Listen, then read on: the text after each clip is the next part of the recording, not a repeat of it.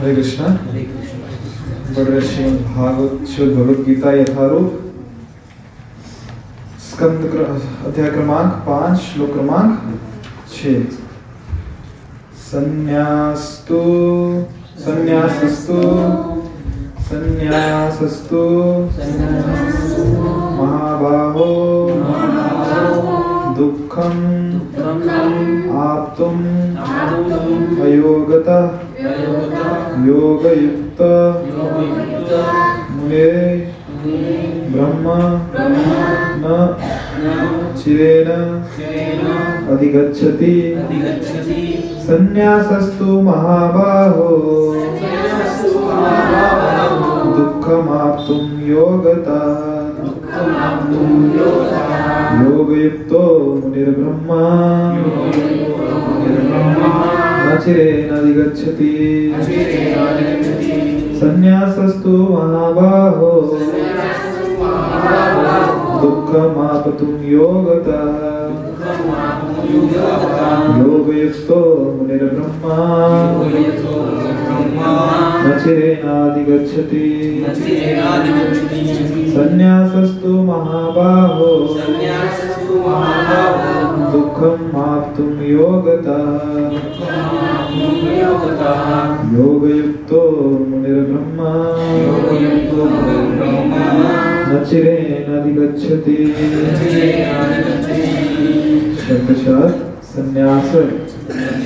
संन्यास आश्रम तू लेकिन महाबाहो ये बलिष्ठ भुजाओं वाले दुखम दुख आप तुम से प्रभावित अयोगता भक्ति के बिना योग युक्त भक्ति में लगा हुआ मुनि चिंतक ब्रह्म परमेश्वर को न चिरेण शीघ्र ही अधिगच्छति प्राप्त करता है। अनुवाद। भक्ति में लगे बिना केवल समस्त कर्मों का परित्याग करने से कोई सुखी नहीं बन सकता, परंतु भक्ति में लगा हुआ विचारवान व्यक्ति शीघ्र ही परमेश्वर को प्राप्त कर लेता है। तात्पर्य श्री प्रभुपाद जी द्वारा सन्यासी दो प्रकार के होते हैं। मायावादी सन्यासी सांख्य दर्शन के अध्ययन में लगे रहते हैं तथा वैष्णव सन्यासी वेदांत सूत्रों के यथार्थ भाष्य भागवत दर्शन के अध्ययन में लगे रहते हैं। मायावादी सन्यासी भी वेदांत सूत्रों का अध्ययन करते हैं, किंतु वे शंकराचार्य द्वारा प्रणीत शारीरिक भाष्य का उपयोग करते हैं। भागवत संप्रदाय के छात्र पंचरात्रि की विधि से भगवान की भक्ति करने में लगे रहते हैं। अतः वैष्णव सन्यासियों को भगवान की दिव्य सेवा के लिए अनेक प्रकार के कार्य करने होते हैं। उन्हें भौतिक कार्यों से कोई सरोकार नहीं रहता, किंतु तो भी वे भगवान की भक्ति में नाना प्रकार के कार्य करते हैं। किंतु मायावादी सन्यासी जो सांख्य तथा वेदांत के अध्ययन एवं चिंतन में लगे रहते हैं, वे भगवान की दिव्य भक्ति का आनंद नहीं उठा पाते, क्योंकि उनका अध्ययन अत्यंत जटिल हो जाता है। अतः वे कभी कभी ब्रह्मचिंतन से उबकर समुचित बोध के बिना ही भागवत की शरण ग्रहण करते हैं। फलस्वरूप श्रीमद् भागवतम का भी अध्ययन उनके लिए कष्टकर होता है। मायावादी सन्यासियों का शुष्क चिंतन तथा कृत्रिम साधनों से विशेष विवेचना उनके लिए व्यर्थ होती है। भक्ति में लगे हुए वैष्णव सन्यासी अपने दिव्य कर्मों को करते हुए प्रसन्न रहते हैं और यह भी निश्चित रहता है कि वे भगवद्धाम को प्राप्त होंगे। मायावादी सन्यासी कभी कभी आत्म साक्षात्कार के पद से नीचे गिर जाते हैं और फिर से समाज सेवा परोपकार जैसे भौतिक कर्म में प्रवृत्त होते हैं। अतः निष्कर्ष ये निकला कि कृष्ण भावनामृत के कार्यों में लगे रहने वाले लोग ब्रह्म अब्रह्म विषय के साधारण चिंतन में लगे सन्यासियों से श्रेष्ठ हैं, यद्यपि वे भी अनेक जन्मों के बाद कृष्ण भावनामृत हो जाते हैं। ओम अज्ञातिमिरन्धस्य ज्ञानाञ्जनशलाकया चक्षुरुन्मिलितं येन तस्मै श्रीगुरवे नमः। श्रीचैतन्यमनोभीष्टं स्थापितं येन भूतले स्वयं रूपं तदानीयं तदानीश्वरं वंदेहम श्री गुरो श्रीयुतापत्कमलं शिव वैष्णवांश श्री रूपं सागरजातं सहगना रघुनाथानुकंतं सजीवं साद्वैतं सावधूतं परिजनासहितं कृष्ण चैतन्य देवं श्री राधा कृष्ण पादान सहगना श्री शाखांश नमो विष्णुपादाय कृष्णपृष्ठाय भूतले श्रीमते भक्तिवेदांत स्वामिने नामिने नमस्ते सारस्वते देवे गौरवाणी प्रचारिणे निर्विशेष शून्यवादी पाश्चात्य देशकारिणे वाञ्छाकल्पतरुभ्यश्च कृपा सिन्धुभ्यो च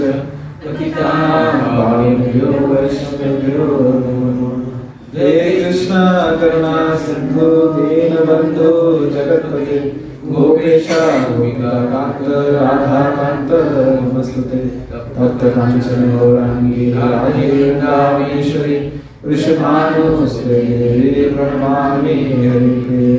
जय श्री कृष्ण चैतन्य प्रभु नित्यानंद श्री अद्वैत गदाधर श्रीवासादि गौर भक्तवृंद हरे कृष्णा हरे कृष्णा कृष्णा कृष्णा हरे हरे हरे राम हरे राम राम राम हरे हरे।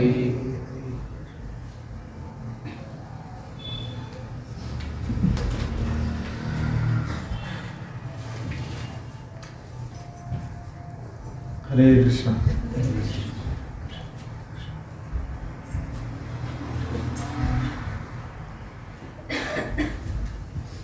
आपका स्वागत है भगवदगीता क्लास में। आप सबकी शादी है क्या?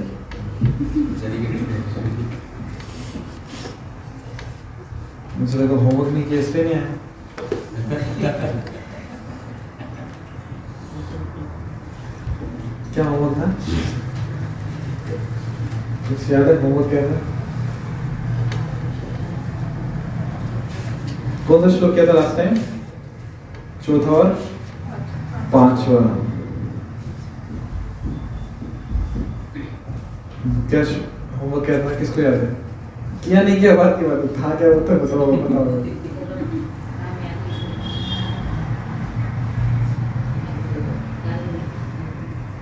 अच्छा होमवर्क छोड़ो, क्लास वर्क क्या था वो याद है क्या? हमने सुना क्या था, समझा क्या था? सांख्य योग था और कर्मयोग। सांख्य योग में क्या था? सांख्य योग क्या होता है? सांख्य योग क्या होता है? कौन कौन था पिछली क्लास में? कौन कौन था पिछली क्लास में? कौन कौन आया था पिछले शुक्रवार को? थे ना। सांख्य योग क्या होता है? हाँ ज्ञान मार्ग, बराबर। क्या होता है इसमें? 24 तत्वों का वर्णन है। आत्मा 25 है। 24 कौन कौन से हैं? पंच महाभूत, पंच ज्ञानेंद्रिया, मन बुद्धि अहंकार। कितने हो गए? पंच विषय वस्तु और पांच कर्मेंद्रिया और सत्वरजतम हो गए एक गुट, है ना? हो गए 24। चौबीस हो गए। अभी सांख्य योग तक पहुंच गए तो होमवर्क भी याद आ गया होगा। आपने याद पिछली बार इसलिए शांत बैठे।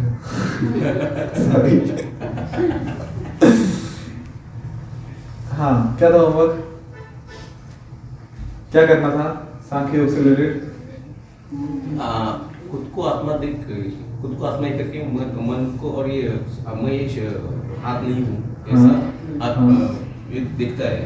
आत्मा कभी भी ऐसा ये करके ये इससे दूर हो जाता है और वो दोनों से दूर होके ये होता है।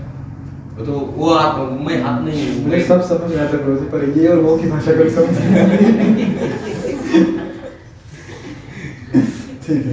जो विषय वस्तु जो है बुद्धिमान व्यक्ति वो आत्मा समझ के वो सब देखता है, तो मैं हाथ नहीं लेकिन हाथ कार्य कर रहा है, ये मन कार्य कर रहा है, ये कर रहा है, ऐसा है। विषय वस्तु ज्ञान इंद्रियों के संपर्क में आ रही है, ये देखा था ना हमने। तो मन में इच्छा हो रही है, कर्म इंद्रिया उस विषय वस्तु के पास लेके जा रही है, फिर विषय वस्तु ज्ञान इंद्रियों के संपर्क में आ रही है, ये देखा था हमने। तो बुद्धिमान व्यक्ति जो सांख्य योग में है, जो ज्ञान मार्ग में, वो ये देखता है कि मैं इसमें कहीं भी इन्वॉल्व नहीं हूँ, ये प्रकृति के 24 तत्व अपना अपना कार्य कर रहे हैं, मैं कुछ नहीं कर रहा हूँ, मैं केवल दृष्टा हूँ, मैं केवल देख रहा हूँ। तो ये सांख्य योग हमने देखा था। तो होमवर्क क्या था? होमवर्क यही था कि हम जो भी कार्य कर रहे हैं हमको ये देखना था कि ये विषय वस्तु है, ये ज्ञान इंद्रिया है,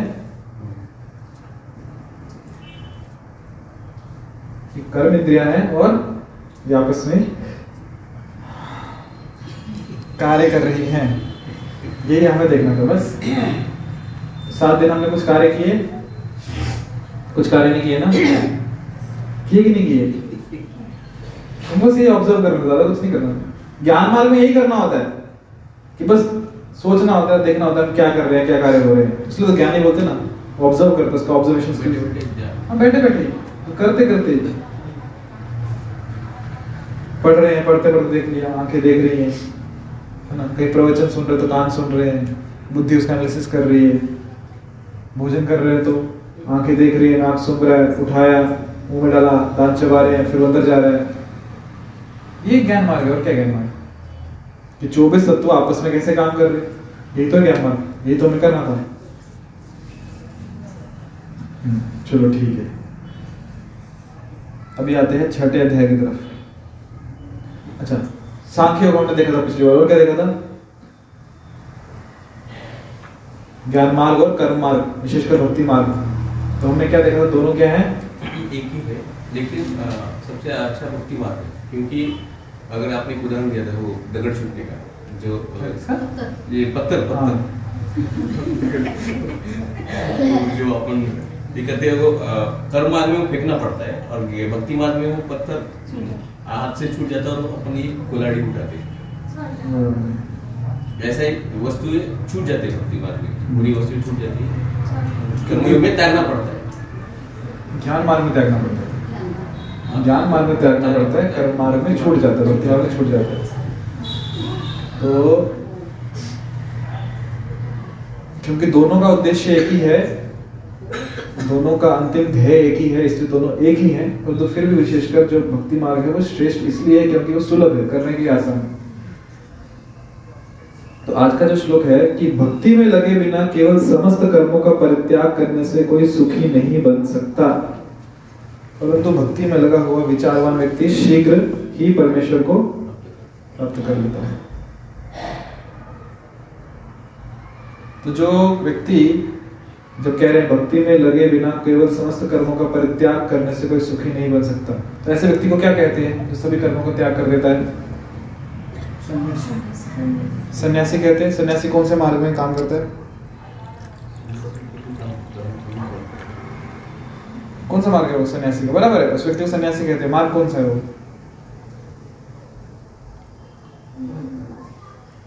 ज्ञान मार्ग, ज्ञान मार्ग, बराबर।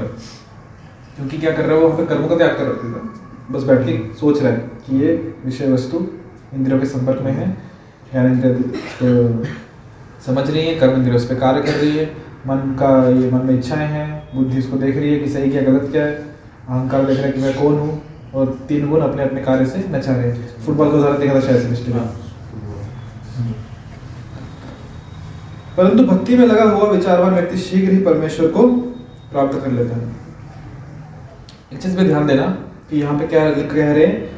भक्ति में लगा हुआ विचारवान व्यक्ति शीघ्र ही परमेश्वर को प्राप्त कर लेता है। इसके लिए नहीं कहा जो कर्मों का परित्याग करता है उसके लिए नहीं कहा कि वो शीघ्र प्राप्त करता है, प्राप्त करता है, पर ये नहीं कहा गया कि शीघ्र करता है। पर जो भक्ति में लगा हुआ उससे क्या कह रहे हैं? शीघ्र प्राप्त कर लेता है ना, चिरकाल था, चिरकाल बहुत समय ना, चिरे ज्यादा समय नहीं, अधिक अच्छी मतलब प्राप्त करता है। कौन? योग युक्त ब्रह्मा, जो योग युक्त है, जब भी बात आ रही योग की, योग मतलब जोड़ना, आत्मा को परमात्मा से जोड़ना, और योग का बाय डिफॉल्ट मतलब है भक्ति योग। तो जो भक्ति में लगा हुआ विचारवान व्यक्ति शीघ्र ही परमेश्वर को प्राप्त कर लेता है। तो जो भक्ति में लगा हुआ, उसको क्या कह रहे हो, कैसा व्यक्ति है वो? विचारवान व्यक्ति। विचारवान मतलब बुद्धिमान व्यक्ति। क्यों? वो विचार कर रहे हैं। क्या विचार कर रहे हैं? कि जाना यहाँ से भी है, जाना यहाँ से भी है, जल्दी कैसे पहुंचूंगा, कष्ट कहाँ कम होंगे, मुझे जाना है दिल्ली, पर कैसे जाऊं? फ्लाइट से जाऊं, ट्रेन से जाऊं, बस से जाऊं, मोटरसाइकिल से जाऊं, पैदल जाऊं? तो विचारवान व्यक्ति विचार कर रहा है जल्दी कैसे पहुंचूंगा, सीधा यहाँ से फ्लाइट लो, दिल्ली लैंड हो जाए, 1.5-2 घंटे में दिल्ली पहुंच जाएंगे। क्यों? तो विचार कर रहा है कि जल्दी कैसे पहुंचूंगा, है ना। जो भक्ति में लगा हुआ विचारवान व्यक्ति शीघ्र भगवान को प्राप्त कर लेता है। और जैसे पिछली बार चर्चा की थी कि हालांकि जो सन्यासी है, जिसने कर्मों का परित्याग कर दिया, वो ज्ञान मार्ग में है, परंतु तो इसका मतलब ये नहीं कि जो भक्ति में कार्य कर रहे हैं वो अज्ञानी है। सर, ज्ञान उनको भी है। अंतर क्या है फिर? अंतर क्या है? ज्ञानी को भी ज्ञान, ज्ञान मार्ग में जो है सन्यासी, जिन्होंने कर्मों का परित्याग कर दिया, उन्हें भी ज्ञान है। जो भक्ति में कार्य कर रहे हैं उन्हें भी ज्ञान है। तो दोनों के ज्ञान में अंतर क्या है?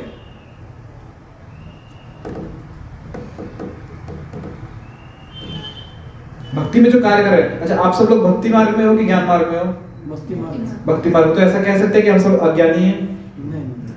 नहीं कह सकते, बुरा लगता है। तो ज्ञान है ना हमारे पास। तो एक ज्ञानी है जिसने संन्यास ले लिया है, कर्मों का परित्याग कर दिया है, उसके ज्ञान में और हमारे ज्ञान में अंतर क्या है?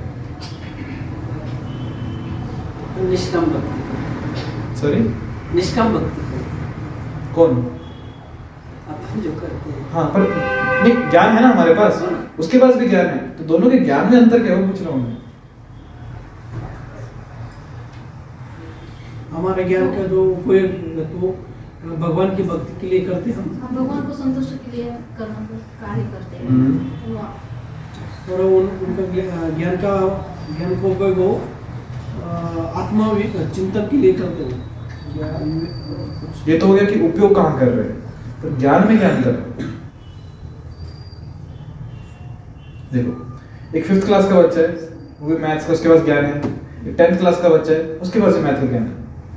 ठीक है, दोनों उपयोग कर रहे हैं कहीं ना कहीं, पर दोनों के ज्ञान में अंतर क्या है? उनका उच्च स्तर का ज्ञान है, मतलब उनके पास एक्स्ट्रा ज्ञान है, ऐसा बोल सकते हैं ना। तो अभी जो ज्ञानी योग, ज्ञान योगी है और जो भक्ति योगी है, दोनों के ज्ञान में क्या अंतर है? किसका हाई स्टैंडर्ड है? भक्ति योग का हाई स्टैंडर्ड। उसमें हाई स्टैंडर्ड क्या है? सर्व भक्ति, सब ठीक है प्रभु जी। मैं पूछ रहा हूँ ज्ञान में अंतर क्या है? अच्छा, 10th स्टैंडर्ड का मैथमेटिक्स और 5th स्टैंडर्ड का मैथमेटिक्स, दोनों का मैथ का ज्ञान है। 10वीं के बच्चे के पास क्या है? ज्यादा ज्ञान है। ठीक है, तो भक्ति मार्ग में जो भक्ति होगी उसके पास ज्ञान है, जो ज्ञान योगी है उसके पास ज्ञान है। अंतर क्या है? ज्यादा। किसके पास ज्यादा है? वही तो पूछ रहा हूँ, ज्यादा क्या है? क्या ज्यादा ज्ञान है भक्ति योगियों के पास? आप लोगों के पास क्या ऐसा ज्यादा ज्ञान है जो ज्ञान योगियों के पास नहीं है?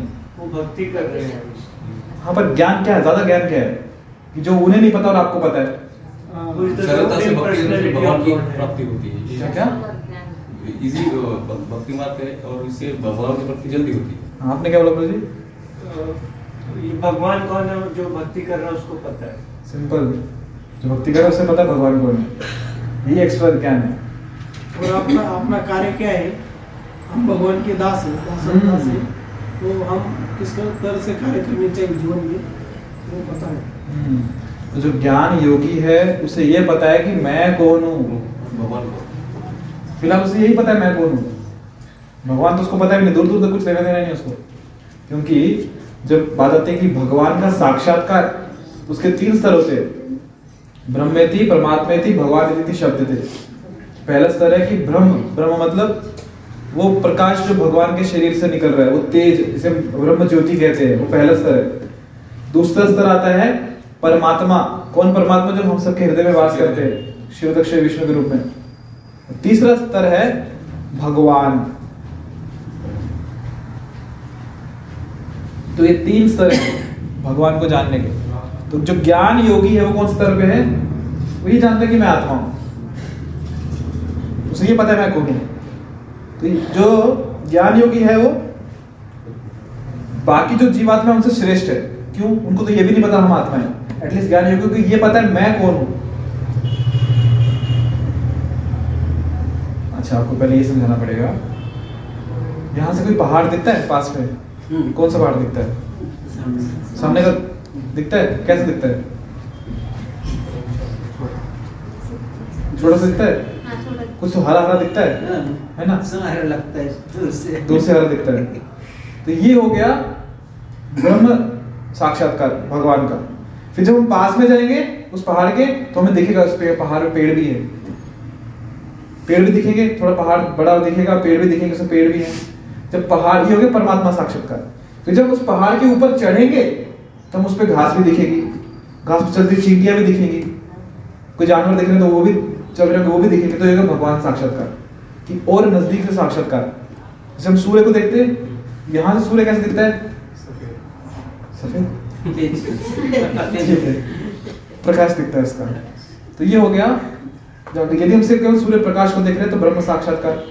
फिर जब देख रहे हैं कि सूर्य एक गोला है तो परमात्मा साक्षात्कार। जब सूर्य लोक पे जाएंगे तो देखेंगे वहां लोग रहते हैं, उनका राजा है, इसका नाम विवस्वान है, सूर्यदेव। तो ये भगवान साक्षात्कार। इन धर्म धारण की जितना हम उसको ज्यादा समझने का प्रयास करेंगे उतना डिटेल में जाएंगे। तो दूर से केवल जब भगवान का प्रकाश ही दिख रहा है, जैसे ब्रह्मज्योति कहते हैं, हो गया ब्रह्म साक्षात्कार। और नजदीक जाएंगे कि भगवान कण-कण में परमात्मा रूप में वास करते जो हमारे हृदय में भी हो गए परमात्मा साक्षात्कार। फिर जब भगवान के धाम में जाएंगे, जब देखेंगे भगवान का रूप है, बहुत सुंदर रूप है, सच्चिदानंद विग्रह है, शाश्वत है, आनंदमय है, ज्ञानमय है, एक व्यक्ति है जो अलग अलग लीलाएं कर रहे हैं, वो क्या हो गया? भगवान साक्षात्कार। तो जो ब्रह्म में लीन होते हैं वो कौन है? ब्रह्मवादी जो योगी है। फिर जो परमात्मा में ध्यान करते हैं ध्यान योगी, वो परमात्मावादी।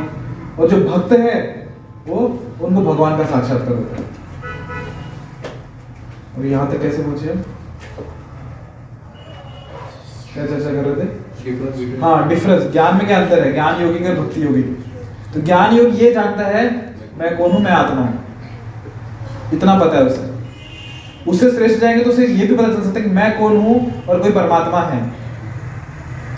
भक्त की विशेषता ये है कि उसे ये तो पता है मैं कौन हूं, ये भी पता है मैं किसका हूं।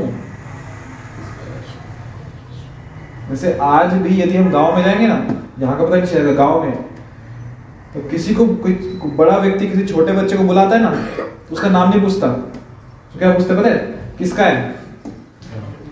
ऐसे पूछते ना, किसका है, किसका है, किसके तो पापा कौन है, मम्मी कौन है, डायरेक्ट क्वेश्चन होता है कौन सा बोल रहा है, उसका नाम भी नहीं पूछते। तो भक्त को ये एक्स्ट्रा नॉलेज है, ये ज्ञान का स्तर उसका ऊंचा है कि मैं किसका हूं, किसका हूं? भगवान कृष्ण। तो ये इसलिए कह रहे हैं कि विचारवान व्यक्ति शीघ्र ही परमेश्वर को प्राप्त कर लेता है। कौन? जो भक्ति में लगा हुआ है। तो जो भक्ति में लगा हुआ है वो विचारवान व्यक्ति है। भक्ति जब कर रहे हैं तो ज्ञान की आवश्यकता है, पर जो भक्ति में लगा हुआ ज्ञान है वो ज्ञान योगी के ज्ञान से श्रेष्ठ है, क्योंकि उसके पास पूर्ण ज्ञान है। और जो ज्ञान योगी है उसका ज्ञान पूर्ण नहीं है, उसे अपने बारे में पता है, कहाँ से आया वो नहीं पता। और भक्ति में लगने के बाद भक्त को ये पता है मैं कौन हूँ, उसे ये पता है मैं कहाँ से आया हूँ, मेरा स्वामी कौन हूँ। और अभी मैं जब आत्मा हूँ तो आत्मा के कार्य क्या होता है, उस कार्य में वो लगता है, वो कर्मों का परित्याग नहीं करता, वो कार्य करता है किसकी प्रसन्नता के लिए? अपने स्वामी कृष्ण की प्रसन्नता के लिए। तो ये अंतर है किसमें? ज्ञान योगी के ज्ञान में और भक्ति योगी के ज्ञान में। चौथा पर बढ़ते हैं, सन्यासी दो प्रकार के होते हैं। मायावादी सन्यासी सांख्य दर्शन के अध्ययन में लगे रहते हैं तथा वैष्णव सन्यासी वेदांत सूत्रों के यथार्थ भाष्य भागवत दर्शन के अध्ययन में लगे रहते हैं। दो सन्यासी कौन कौन से हैं? मायावादी सन्यासी और आप कौन से हो? सन्यासी हो, ठीक है, बोलो नित्य सन्यासी हैं, सब कुछ भगवान की सेवा में लगा। अच्छा, मायावाद सन्यासी किसका अध्ययन करते हैं? सांख्य दर्शन। आगे वापस सांख्य ज्ञान मार्ग में लगे। तो सांख्य मार्ग कौन सा होता है? सांख्य मतलब क्या होता है उसमें? अभी तो देखा हमने 24 तत्वों का विश्लेषण होता है, बराबर। और जो वैष्णव सन्यासी हैं वो क्या करते हैं, किसका अध्ययन करते हैं? वेदांत सूत्रों का। और वो क्या है? भागवत दर्शन। और वेदांत सूत्र की सरल टीका कौन सी है? श्रीमद्भागवतम्। तो वो क्या, किसका अध्ययन करते हैं? भागवत दर्शन। इंग्लिश में बोलते हैं फिलॉसफी। दर्शन शब्द कितना अच्छा है ना। दर्शन मतलब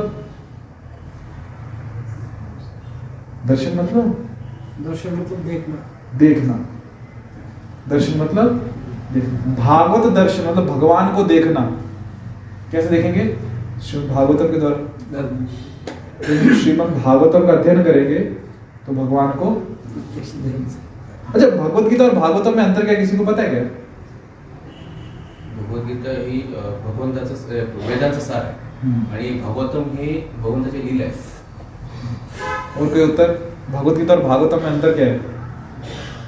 बहुत प्रश्न पूछता हूँ मैं, परेशान कर देता हूँ सबको। Bhagavad Gita is the words of Krishna. हाँ।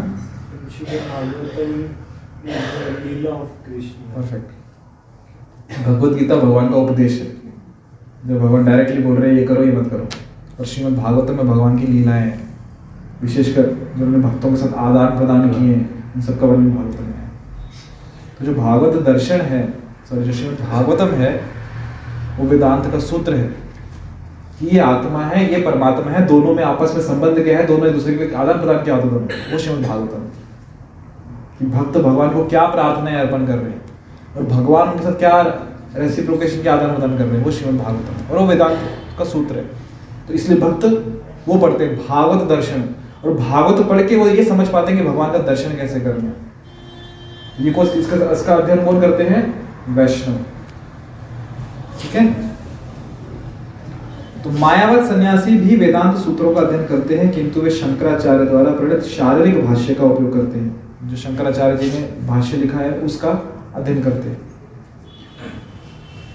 अच्छा, फिर जो मायावादी लोग अध्ययन करते हैं, मायावाद सन्यासी, शारीरिक भाष्य, वो शंकराचार्य जी ने लिखा, बराबर। जो वैष्णव सन्यासी जो अध्ययन करते हैं भागवत दर्शन, जो श्रीमद्भागवतम है, वो किसने लिखा है? किसने? कृष्ण भावनामृत व्यास मुनि। भागवत संप्रदाय के छात्र पंचरात्रि विधि से भगवान की भक्ति करने में लगे रहते हैं। जो भागवत संप्रदाय है, जो भक्त है, उसके जो स्टूडेंट्स है, भगवान की भक्ति किससे करते हैं? पंचरात्रि की विधि। पंचरात्रि की विधि क्या होता है पता है? श्रीमद नारद मुनि ने दी है कि भगवान की अर्चन गृहों की सेवा कैसे करनी, विशेषकर दीप कितनी बार दिखाना है, अगरबत्ती कितना दिखानी है, फूल कितना दिखाने है। कार्य में लगे आत्मा है ना, परमात्मा का क्या है? अंश है, उनके सेवक है। तो सेवक क्या करेगा? सेवा करेगा। खाली बैठे तो नहीं रहेगा। उनने कर्मों का त्याग कर दिया। तो नारद मुनि ने क्या कर्म करने वो बताया। कर्म क्या करे? पंचरात्रि विधि। सुबह उठो, स्नान करो, श्री विग्रह को उठाओ, उनको स्नान कराओ, उनको भोग लगाओ, उनकी आरती करो। दिन में 6 बार तो भोग लगता है भगवान, 6 बार उनकी आरती होती है, फिर उनको 6 बार सुलाया भी जाता है, उठाया भी जाता है। दिन भर कार्य उसको सेवा में व्यस्त रहता है। क्योंकि जब आरती करनी है तो ऐसा थोड़ी कि आरती सीधे हो जाएगी, पहले अगरबत्ती बनानी पड़ती है, दीपक है वो बनाना पड़ता है ना। कितना कष्ट होता है, भोग बनाना पड़ता है भगवान के लिए, तभी तो भोग लगेगा। ये सब चीजें। अभी तो फिर भी चूल्हे आ गए, गैस सिलेंडर आ गए, पहले तो लकड़ी काट के लाओ, चूल्हा बनाओ, उसको जलाओ, है ना। तो ये सब कार्य करने पड़ते, इंद्रिया पूरी लगी है किसमें? भगवान की सेवा। जो उसका स्वभाव है, जहाँ से लगना चाहिए कार्य रहता है। कर्मों का त्याग नहीं हुआ, कर्मों को भगवान की सेवा में लगाया, जिसके लिए इंद्रियां बनी। अतः वैष्णव सन्यासियों को भगवान की दिव्य सेवा के लिए अनेक प्रकार के कार्य करने होते हैं। उन्हें भौतिक कार्यों से कोई सरोकार नहीं रहता, किंतु तो भी वे भगवान की भक्ति में नाना प्रकार के कार्य करते हैं। भक्त को भौतिक कार्यों से कुछ लेना देना नहीं होता। फिर भी क्या कह रहे हैं, भगवान की भक्ति में नाना प्रकार के कार्य में करते रहते हैं, भगवान की सेवा में नाना प्रकार के कार्य। देखने में लगेगा ये कार्य एक जो बाहर का भौतिकवादी व्यक्ति है जो अपने इंद्रिय तृप्ति के लिए कार्य कर रहा है वो भी तो यही कार्य कर रहा है, और ये भक्त है ये भी तो यही कार्य कर रहा है, अंतर क्या था दोनों में? देखने में कुछ समझ नहीं आएगा, दोनों कैसे लगेंगे। जैसे कि उदाहरण में आप लोग ट्रेन में ट्रैवल किए हो, रेलगाड़ी में प्रवास किए ना, तो वहां पे आते हैं ना बेचने वाले सामान, चना गरम, चाय ले लो, कॉफी, नेस्कैफे आते हैं, कुछ खिलौने वाले भी आते हैं, रंग बिरंगे लाइट लाइट वाली बॉल होती है, आते हैं बेचने वाले। फिर एक स्टेशन पे भगवदगीता बेचने वाले भी आते हैं, भगवदगीता ले लो। दोनों क्या कर रहे हैं, सामान बेच रहे हैं, दोनों में अंतर क्या है? सिंपल क्वेश्चन, दोनों में अंतर क्या है? जो पहले खिलौना बेचने के वो करने वाला है वो खुद के चरितार्थ चलाने के लिए कर रहा है, और जो भगवदगीता बेच रहा है वो भगवान का संदेश जगह जगह पहुंचाने, भगवान की प्रसन्नता के लिए कार्य कर रहा है। दोनों को बदले में पैसे मिल रहे हैं, अंतर क्या है? पैसे दोनों को मिल रहे हैं ना, लेकिन ये जो पैसा है वो भगवान की सेवा में लगा है, दूसरा व्यक्ति वो खुद की सेवा में खुद को इंद्रिय दिखने में क्या लग रहा है, दोनों बिजनेस कर रहे हैं, दोनों सामान बेच रहे हैं। एक बार मैं रेलवे स्टेशन पे था और भगवदगीता लेके ट्रेन आ रही थी, वेट करता ट्रेन आएगी, ट्रेन में जाएंगे बुक्स लेके, तब तक प्लेटफॉर्म पे वेट कर रहा था। तो बाकी लोग भी सामान बेचते, उनको बहुत परेशानी होती, ये लोग आते हैं बुक्स पे चालू कर देते। तो अभी मैंने बैग लिया था, बैग में बुक्स थी, बैग था अमेरिकन टूरिस्ट का, तो कहते बोलते महाराज बैग कितने का लिया? उसको लगा इनका बिजनेस बहुत चलता है, बुक्स बहुत जाती है, बुक्स बेच बेच के इन्होंने बैग खरीद लिया इतना भारी हाई क्वालिटी बैग।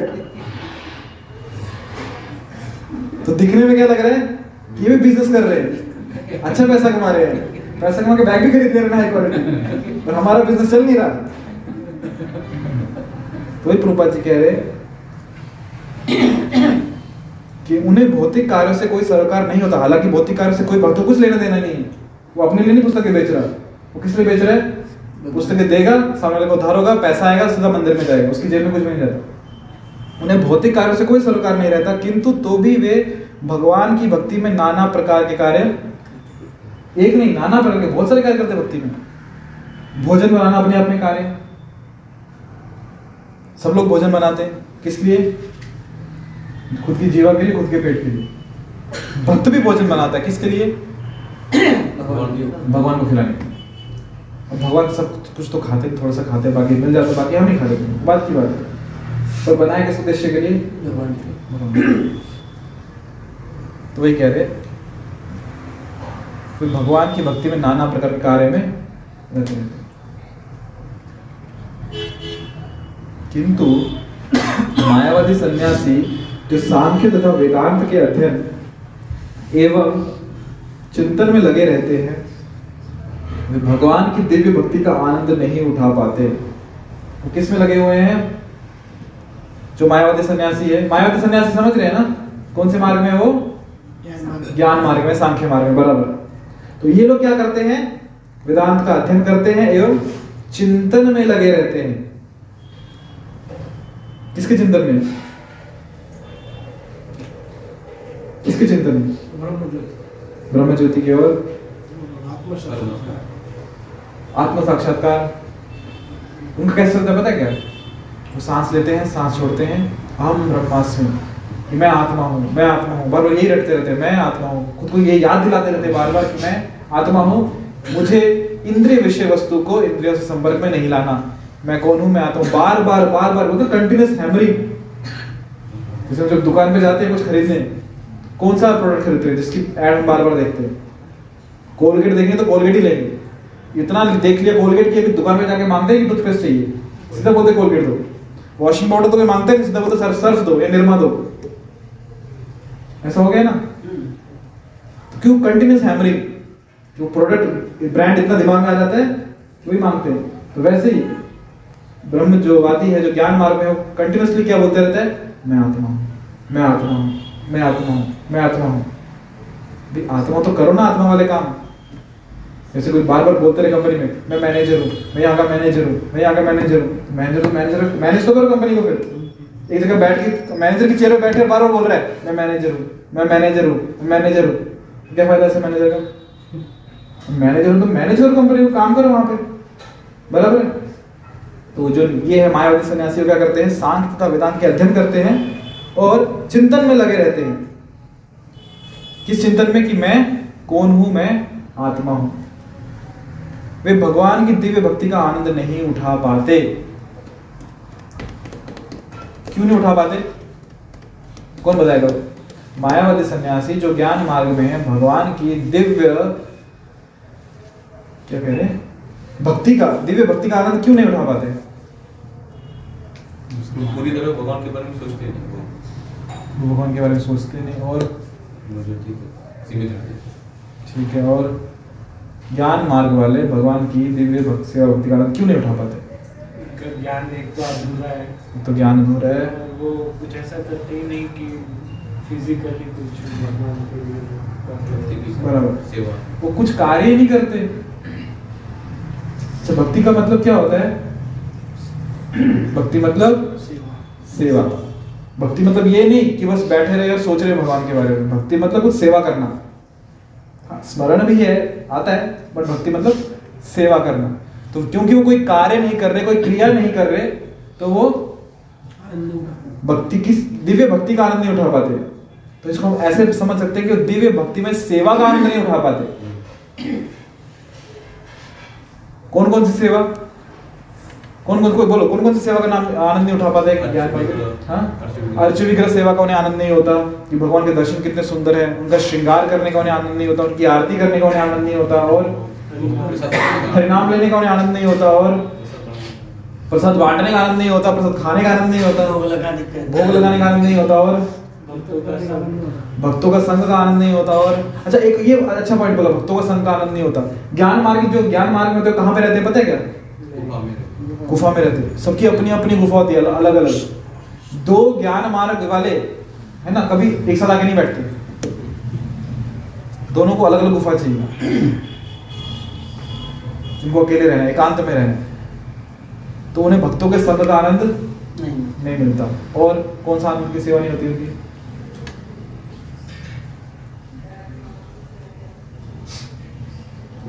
जो पुस्तक है, जो पुस्तक वितरण का आनंद नहीं होता, प्रचार का आनंद नहीं होता उन्हें।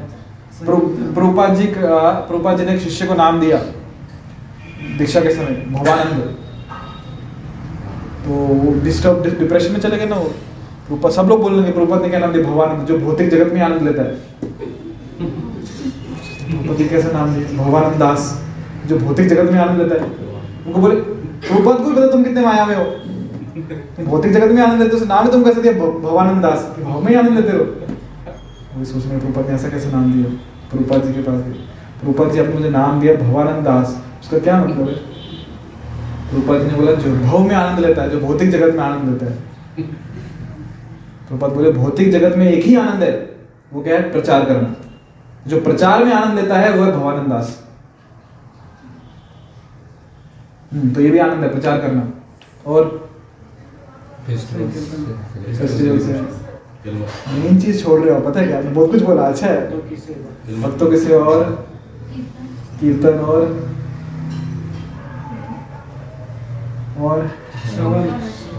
श्रवण, भगवान की लीलाओं का श्रवण, भगवान के रूपों का श्रवण। भगवान ने क्या क्या लीलाएं की। भागवत सप्ताह में क्या हुआ था? परीक्षित महाराज ने 7 दिन 7 रात क्या किया? लीलाओं का श्रवण तो किया। उसमें तो आनंद है, इतना आनंद कि वो भूल गए कि कुछ भूख भी होती है, कुछ प्यास भी होती है। कंटिन्यूअसली भागवत रस का पान किया। इन सब दिव्य भक्ति में सेवा का आनंद नहीं उठा पाते। कौन? मायावादी सन्यासी, जो ज्ञान मार्ग में, क्योंकि वो इसी में अटके हुए कि मैं कौन हूं, मैं आत्मा हूं। आत्मा हूं तो करना क्या है, मैनेजर हूं तो करना क्या है, वहां तक सोचते नहीं। इसलिए कह रहे हैं विचारवान व्यक्ति, पढ़ा ना हुआ था हमने, क्या पढ़ा? भक्ति में लगा हुआ विचारवान व्यक्ति शीघ्र ही परमेश्वर को प्राप्त कर लेता है। और जो ज्ञान मार्ग में है वो लगा वो सोचते सोचते मैं आता हूँ वो भी पहुंचेगा, पर भक्ति मार्ग में शीघ्र पहुंच जाएगा। वो सीढ़ियों से एक एक पायरी पाँव रखते रखते पहुंचेगा और जो विचारवान व्यक्ति है वो लिफ्ट में सीधा पहुंच जाएगा। क्योंकि उनका अध्ययन अत्यंत जटिल होता है अतः वे कभी कभी ब्रह्म चिंतन में ऊब कर समुचित बोध के बिना ही भगवान की शरण ग्रहण करते हैं। सोचो ना, आप एक ही जगह बैठे हो और एक ही रट लगा के रखिए, मैं आता हूँ, मैं आता हूँ, मैं आता हूँ, कुछ करना नहीं, सिर्फ बैठ के यही सोचना, कितना बोर होगा है ना। उनके पास तो यूट्यूब भी नहीं होता देखने के लिए कितना बोर होते हैं। तो इसलिए अक्सर ऐसा होता है कि जो ज्ञान मार्ग में लगे हुए वो बोर हो जाते हैं और ऊब के क्या करते हैं, फिर और कोई मार्ग ढूंढते हैं। और कुछ तरीका है क्या? क्योंकि बहुत जटिल प्रक्रिया है, बहुत डिफिकल्ट है। अतः वे कभी कभी ब्रह्म चिंतन से उबकर समुचित बोध के बिना ही भागवत की शरण ग्रहण करते हैं, फिर वो भागवत में आ जाते हैं। परंतु भगवान का बोध नहीं। भागवतम जो ग्रंथ है किसके लिए? निर्मत्सरानाम सताम, जो निर्मत्सर हैं, जिनके हृदय शुद्ध हो चुके हैं, जो भक्त हैं, उनके लिए श्रीमद् भागवतम। अब ये जो लोग हैं ज्ञान मार्ग में, ये जब श्रीमद् भागवतम भी पढ़ते हैं ना, तो उसमें भी क्या पढ़ते हैं? कृष्ण को उसमें कहते हैं ओमिशन, मतलब गायब भी कर देते हैं कृष्ण। जहां भी भगवान का वर्णन आता है बोलते हैं मैं ही हूँ, मेरे बारे में बात हो रही है। भगवान से तो फोकस ही नहीं करते हो, इसलिए उनको वो पढ़ के भी कुछ समझ में नहीं आता, क्योंकि भगवान की शरण नहीं लिया अभी तक। फलस्वरूप क्या होता है? श्रीमद् भागवतम का भी अध्ययन उनके लिए कष्टकर होता है, उन्हें वो भी समझ में नहीं आता। मायावादी सन्यासी का शुष्क चिंतन तथा कृत्रिम साधनों से निर्विशेष विवेचना उनके लिए व्यर्थ होती हैं।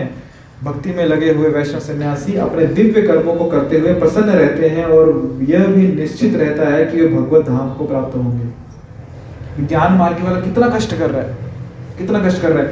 एक तो सबसे बड़ा कष्ट क्या है पता है? वो इंद्रिय वस्तुओं को इंद्रिय के संपर्क नहीं ला रहा, वो अच्छा देखने की कुछ इच्छा नहीं कर रहा, मतलब दबा दी उसने इच्छा। अच्छा सुनने का कुछ नहीं, सूंघना कुछ नहीं, अच्छा स्वाद कुछ नहीं, अच्छा स्पर्श कुछ नहीं। कितना कष्टकर है ना। और फिर भी गारंटी नहीं कि भगवद्धाम मिलेगा कि नहीं। और भक्त देखो, सुबह से उसकी शुरुआत होती है आलू के पराठे के साथ, दही के साथ। भगवान को भोग लगाया, राजमा चावल। दोपहर को अच्छे सा प्रसाद खाता है, साथ में गुलाब जामुन। सोते सोते मस्त एकदम दूध में हल्दी डाल के पी के साथ सोता है। बोर हो गए तो कीर्तन लगा लेता है, ज़्यादा बोर हो तो कीर्तन में डांस भी कर लेता है, वो भी अलग अलग ट्यून में। ये ट्यून बोर होगी प्रोजी, अगली बार कुछ नई ट्यून में, है ना। कितनी वेराइटी है। हाँ, सुगंध एकदम खुशबूदार, भगवान को अर्पण किए फूल, भगवान के सुंदर विग्रहों का दर्शन। कहीं इंद्रियों को रोक रहे हैं क्या? जाओ मजे करो। कहाँ कष्ट है। तो इसलिए कह रहे हैं कि जो भक्ति में लगे हुए वैष्णव सन्यासी अपने दिव्य कर्मों को करते हुए प्रसन्न रहते हैं। प्रसन्न है, क्यों प्रसन्न है? सब इंद्रिया भगवान की सेवा में लगी, कहीं कुछ दबाया हुआ नहीं है, कहीं बैठे बैठे बोर नहीं हो रहे। अब में से कितने लोग संडे फिस्ट को आते हैं? N1 में या VCC में नहीं आते। कभी तो आए होंगे जिंदगी में। अच्छा, यहाँ की जन्माष्टमी अटेंड की थी, उसमें कीर्तन देखा था, डांस किया था। बस कीर्तन में डांस करने का, भक्तों के चेहरे देखना, वो आनंद भक्ति में जीवन का आनंद है। ऐसा आनंद आपको कभी भी मायावादी ज्ञान योगी के चेहरे पे कभी नहीं दिखने वाला, क्योंकि उसको पता ही नहीं भगवान का कीर्तन क्या होता है, उसमें नृत्य करने का आनंद क्या होता है। और विशेषकर जब कीर्तन करने के बाद गर्मा गर्म प्रसाद मिलता है, वो आनंद तो उसे पता ही नहीं। उसे किसे पता है? इस्कॉन वालों को पता है।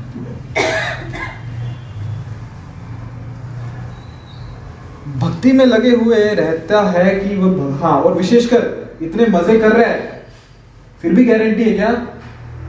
भगवद्धाम गारंटी है, मुझे जाने ही भगवद्धाम, कृष्ण आएंगे लेने के।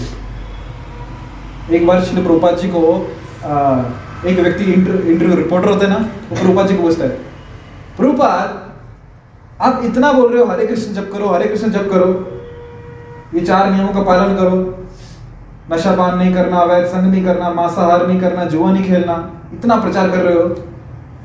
जस्ट इमेजिन अगर मृत्यु के बाद आपको पता चला कि इसे भगवान वगैरह कुछ नहीं होता तो क्या करोगे?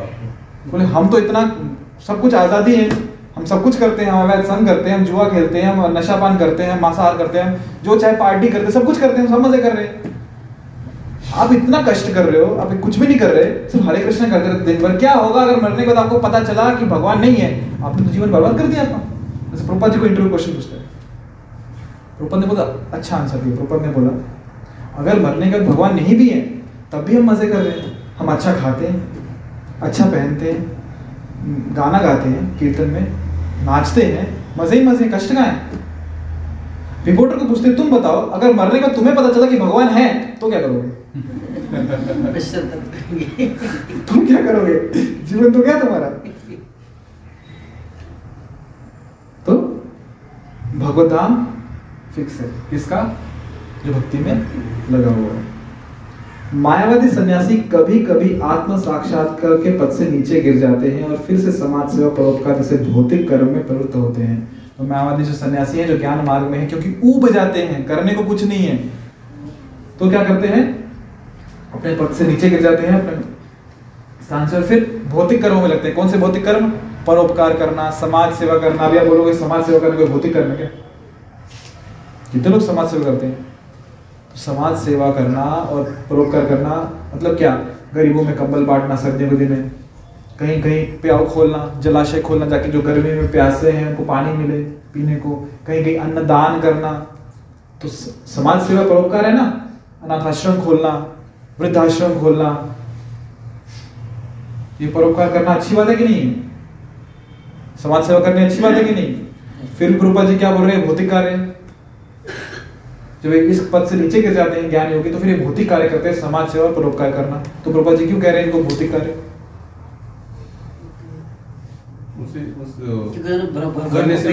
उसको लगता है उसकी प्राप्ति प्रसिद्धि हो जाए, ठीक है, लोग अच्छा बोले। लोगों के लिए वो कार्य करते हैं। जैसे मतलब समाज कार्य वगैरह भौतिक लोगों के लिए। तुझे आपने जो बोला कि वो चाहते हैं कि उसमें उनका यश बढ़े, पर हमने देखा है कुछ ऐसे भी लोग हैं जिनको अपने यश की कुछ नहीं है, उनको सेवा करनी है इसलिए कर रहे हैं, पर फिर भी प्रभुपाद जी कह रहे हैं वो भौतिक है। क्यों? खुद के आनंद। बात तो बराबर है, जब किसी की सेवा करोगे आनंद तो आएगा। प्रभुपाद जी को भौतिक क्यों कह रहे हैं? जो समाज सेवा कर रहे हो, इतना परोपकार कर रहे हैं, अनाथ आश्रम या फिर हॉस्पिटल्स खोले हैं, या गरीबों में कंबल बांट रहे हैं, जगह जगह पीने का पानी रखा है, अन्नदान कर रहे हैं, इन सब कार्य प्रभुपाद जी भौतिक क्यों कह रहे हैं? उसमें भक्ति नहीं है, उसमें भक्ति नहीं है और भगवान की प्रसन्नता के लिए नहीं हो रहा, और लोग उनकी वाह वाह करना, बस यही सबसे करते हैं। नहीं, सबकी वैसी इच्छा नहीं रहती, कुछ लोग सच में निस्वार्थ भाव से भी करते हैं। तो भौतिक क्यों है? आपने पॉइंट बराबर बोला, भक्ति के लिए नहीं कर रहे, पर विशेष मुझे एक पॉइंट चाहिए कि वो भौतिक क्यों है? वो कृष्ण के लिए नहीं कर रहे। ठीक है, वो कृष्ण के लिए नहीं कर रहे, वो इसलिए वो आध्यात्मिक नहीं है, पर वो भौतिक क्यों है? क्योंकि वो भौतिक लोग। अच्छा, आपको पता है हरे कृष्ण वाले भी खिचड़ी बांटते हैं, प्रसाद बांटते हैं, पर वो भौतिक कार्य नहीं है, आध्यात्मिक कार्य। आध्यात्मिक कार्य से हृदय का शुद्धिकरण होता है, आध्यात्मिक कार्य से हृदय का शुद्धिकरण होता है, भगवान का प्रसाद खा रहे हैं, ये सब कार्य भौतिक क्यों है? जो ये लोग बताए ये भक्त के लिए करते हैं। हां, भक्त के लिए नहीं। हां, काम करना से काम, ठीक है, मुझे कुछ उससे नहीं चाहिए, फिर भौतिक क्यों है? उससे कुछ जिनके लिए वो कर रहे हैं ना, तो उनके जीवन में कुछ परिवर्तन होगा, और जो कर रहा है ना उसके जीवन में कुछ परिवर्तन यानी उसको आगे जाकर उसका कुछ लाभ मिलेगा, स्वर्ग पर। और कुछ किसी कुछ कहना है? भगवान की पहचान नहीं है। स्वाति जी, उनका उद्देश्य है कि अपने पुण्य प्राप्त होना चाहिए। ठीक है, मैं पुण्य प्राप्ति के लिए नहीं भी कर रहा हूँ, मैं सिर्फ लोगों का भला करना है इसलिए कर रहा हूँ, फिर भी वो कार्य भौतिक क्यों? लेकिन वो खाली भौतिक लोगों के लिए कार्य करते हैं। भौतिक लोगों के लिए कार्य मतलब क्या? जो भौतिक लोग हैं वो भगवान की सेवा नहीं करते, खाली वो साइकिल चलता ही रहेगा। कौन सा साइकिल? सेवा का जो है, जैसे अभी जैसे आपने आश्रम का बताया, हाँ। कि आश्रम में सेवा किया या अन्नदान किया, ये किया, तो वो साइकिल चलता ही रहेगा। किस चीज का साइकिल? Life time. किसका? जो दान कर रहा है उसका, जो दान ले रहा है, दोनों का। वो जो कर्म कर रहे हैं वो त्रिगुणों से बंधा हुआ है। हाँ, बराबर। कौन कौन कौन? वो जो फिलैंथ्रोपिक वर्क जो कर रहे हैं वो त्रिगुणों से वो 3 गुणों से बंधा हुआ है। और बराबर पहुंच रहे हैं धीरे धीरे,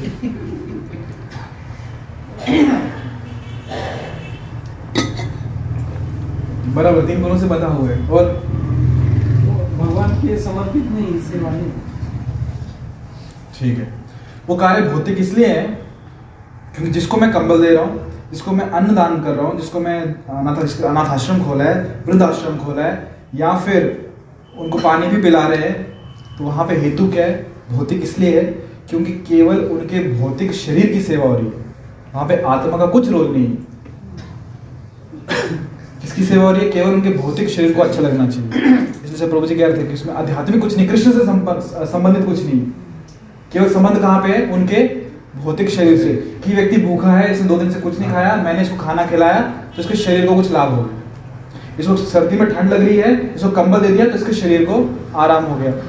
अनाथ लोग हैं, उनके शरीर को कष्ट हो रहा है, कहाँ आश्रम लेंगे, तो उनके लिए अनाथ आश्रम खोल दिया।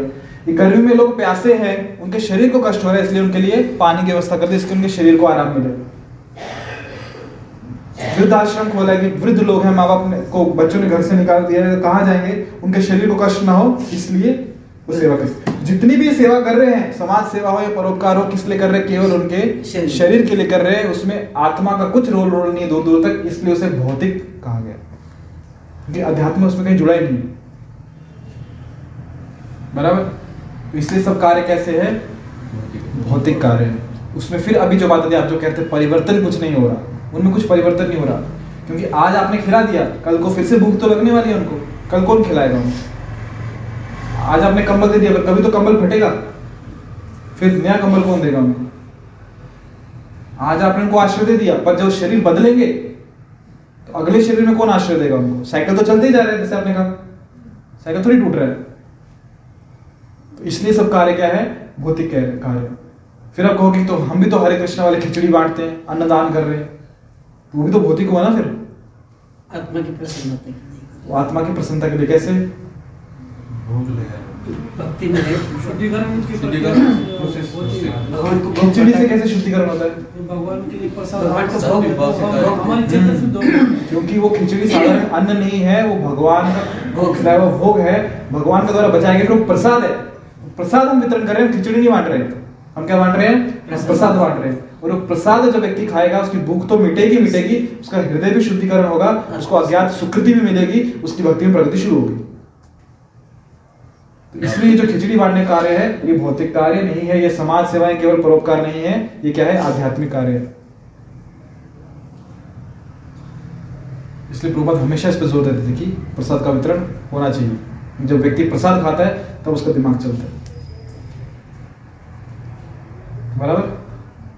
एक उदाहरण देता हूँ प्रसाद की महिमा का।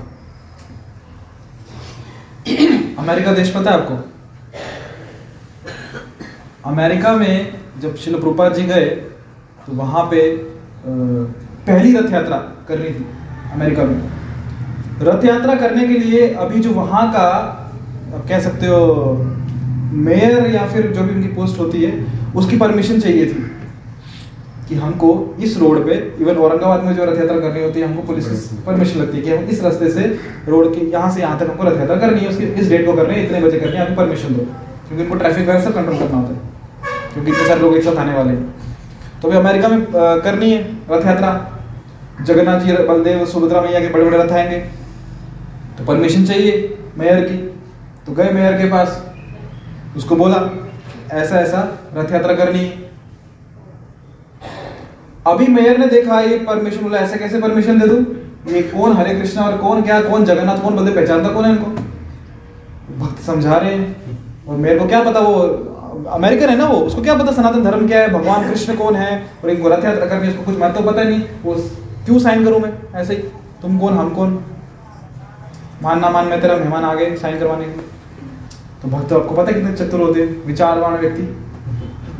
उसने डब्बा खोला, जगन्नाथ जी का प्रसाद निकाला, उनके सामने रखा, ये प्रसाद में।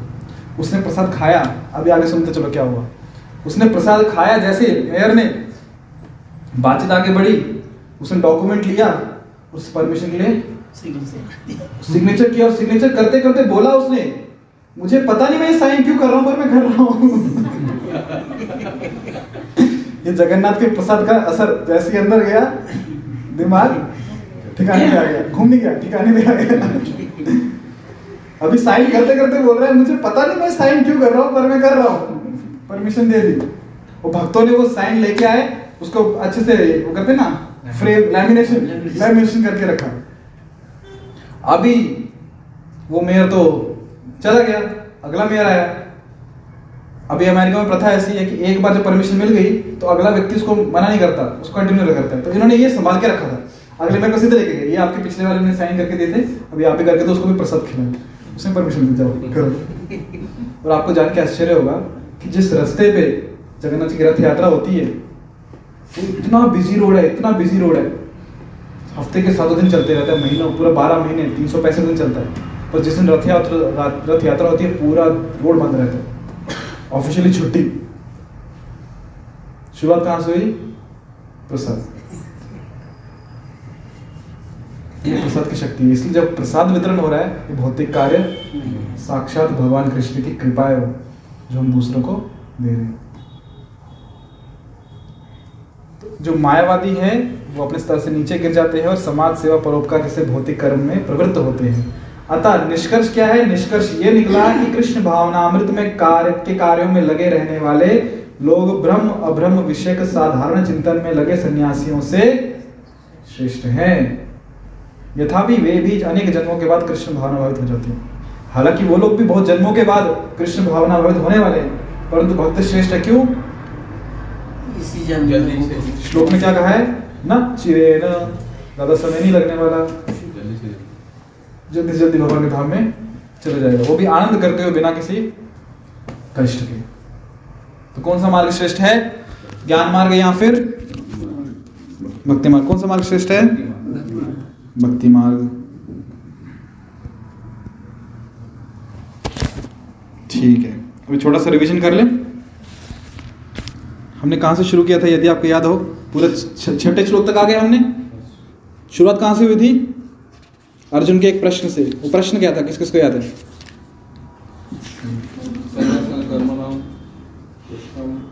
बराबर है। प्रश्न क्या था? देख के बोलो, कोई प्रॉब्लम नहीं है, बोलो पर बोलो। प्रश्न क्या था? कर्मों का परित्याग करना श्रेष्ठ है या फिर कर्म करना श्रेष्ठ है? क्योंकि पहले आप कर्म त्यागने के लिए कहते हैं, फिर भक्तिपूर्वक कर्म करने का आदेश देते हैं। क्या आप अब कृपा करके निश्चित रूप से मुझे बताएंगे कि इन दोनों में से कौन अधिक लाभप्रद है? तो कौन सा अधिक लाभप्रद है, कर्मों का त्याग करना कि भक्ति में कर्म करना? बहुत बढ़िया। तो अभी कुछ अंतर समझते हैं कि जो ज्ञान मार्ग है और जो भक्ति मार्ग है दोनों में क्या है, अंतर क्या है। कि जो ज्ञान मार्ग है, जहाँ जो मायावाद सन्यासी है, उसमें पहले जो जीव है वो क्या करता है, अपनी शुद्धिकरण करता है, पहले अपना शुद्धिकरण करता है, फिर वो आगे बढ़ता है। बराबर, इंद्रियों को जब नियंत्रण कर रहा है मतलब क्या, शुद्धिकरण कर रहा है ना अपने मन का। और जो भक्ति मार्ग है वो क्या है, अपने आप में शुद्धिकरण का है। जैसे उदाहरण पहले देखा, ज्ञान मार्ग में हम पहले व्यक्ति त्यागता है फिर स्वीकार करते हैं। भक्ति मार्ग में त्यागने की आवश्यकता नहीं है, स्वीकार करते करते वो चीजें छूट जाती हैं। दूसरा, हमने दूसरे अध्याय में दूसरे श्लोक में देखा था इसी के अध्याय के, कि मुक्ति के लिए तो कर्म का परित्याग तथा भक्ति में कर्म दोनों ही उत्तम है, किंतु इन दोनों में से कर्म का परित्याग से भक्तियुक्त कर्म श्रेष्ठ है। और हमने देखा था कि जो ज्ञान मार्ग है वो परिपूर्ण नहीं है मुक्ति के लिए। क्यों मुक्ति के लिए परिपूर्ण नहीं है? क्योंकि वो केवल ये जानता है कि मैं आत्मा हूँ। भक्त ये भी जानता है, ठीक है मैं आत्मा हूँ, पर मुझे आत्मा के स्वरूप में मेरा कार्य क्या है, मुझे क्या करना है। ज्ञानी को पता है वो मैनेजर है, पर भक्त को ये भी पता है कि मैनेजर होने के नाते मुझे क्या क्या मैनेज करना है। ये अंतर क्लियर है। उसके बाद ज्ञान मार्ग में नीचे गिरने का खतरा है और भक्ति मार्ग में खतरा नहीं है। क्या फिक्स है? व्यक्ति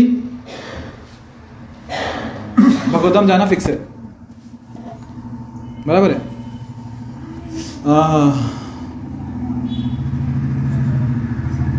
इसमें आता है श्रीमद्भागवतम् में, पिछली बार बताया था कि नहीं आपको, या नास्थाय नरो राजन न परमाधेदि करेचित धावन निमिल्ले वा नेत्रे न स्खलेद न पतेदि। सुने पिछली बार चर्चा नहीं हुई थी क्या? ठीक है, कोई बात नहीं। कि भक्ति मार्ग इतना सरल है, या नास्थाय नरो राजन न परमाधेदि करेचित, कि भक्ति मार्ग में जो व्यक्ति लगा कभी भ्रमित नहीं होता, वो पहली चीज़। दूसरा कि एकदम सीधा रास्ता है। धावन, धावन मतलब भागना, धावन निमिल्ले वा नेत्रे, कि आंखें बंद करके भी कोई भागा ना इस मार्ग पे, भक्ति मार्ग पे। ना स्खलेद ना पतेति है, ना वो गिरेगा ना उसका पतन हो, डायरेक्ट बोल रहे हैं। जो ज्ञान मार्ग में है रिस्क है कि वो उसका पतन हो सकता है। पिछले उदाहरण देखा था बिल्ली के बच्चे का और बंदर के बच्चे का, देखा था ना। जो भक्ति मार्ग में है ना स्खलेद ना पतेति है, ना उसका गिरने की खतरा है ना उसका पतन होने का खतरा है। इतना सीधा रास्ता है कि आंखें बंद करके भी भागा तो भी पहुंच जाएगा। पिछले शुक्रवार को नहीं, उसके पिछले शुक्रवार को मैं मोटरसाइकिल पे आया था, express highway Dhole 16 express highway पर। बात ऐसी थी मेरी गाड़ी को हेडलाइट नहीं थी, तो चलाते समय मुझे यही श्लोक याद आ रहा था, धावन भागो निमिल्ले वा नेत्रे, आंखें बंद कुछ दिख रहा नहीं है भागो। भक्ति मार्ग सीधा है, गिरने का खतरा नहीं, पतन का खतरा नहीं।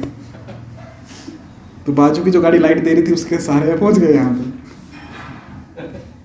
तो भक्ति मार्ग ऐसा है, एक्सप्रेस हाईवे सीधा सरल मार्ग है। लिफ्ट है, लिफ्ट में कोई टेंशन होती क्या, देख देख के चलना, बस बैठो अपना पहुंच जाएंगे। धावन बस भागो भी भक्ति में अच्छे से, आंखें बंद भी रही तो कोई टेंशन नहीं, ना स्खलित ना पतित, पतन का कोई खतरा नहीं, गिरने का कोई खतरा नहीं। इसमें भी आता नेहा विक्रमण नाशस्ति प्रत्यवाय न विद्यते, जो भक्ति मार्ग में है उसे कोई खतरे की बात नहीं। बड़े से बड़े खतरों से भी वो बच निकलता। सबसे बड़ा खतरा क्या है?